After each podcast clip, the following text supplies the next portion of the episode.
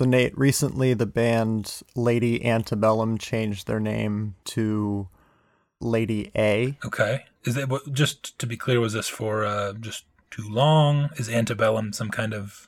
Does it have racist undertones? I don't know about. What, what was the reasoning?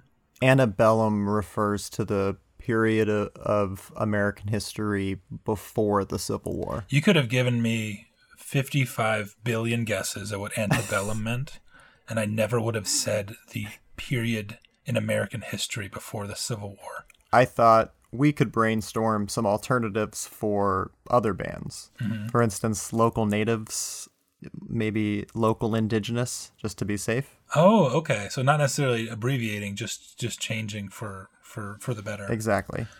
Next up is Audio Slave, Ooh, ouch. What what were you thinking for that one? Music Slave. You tricked me.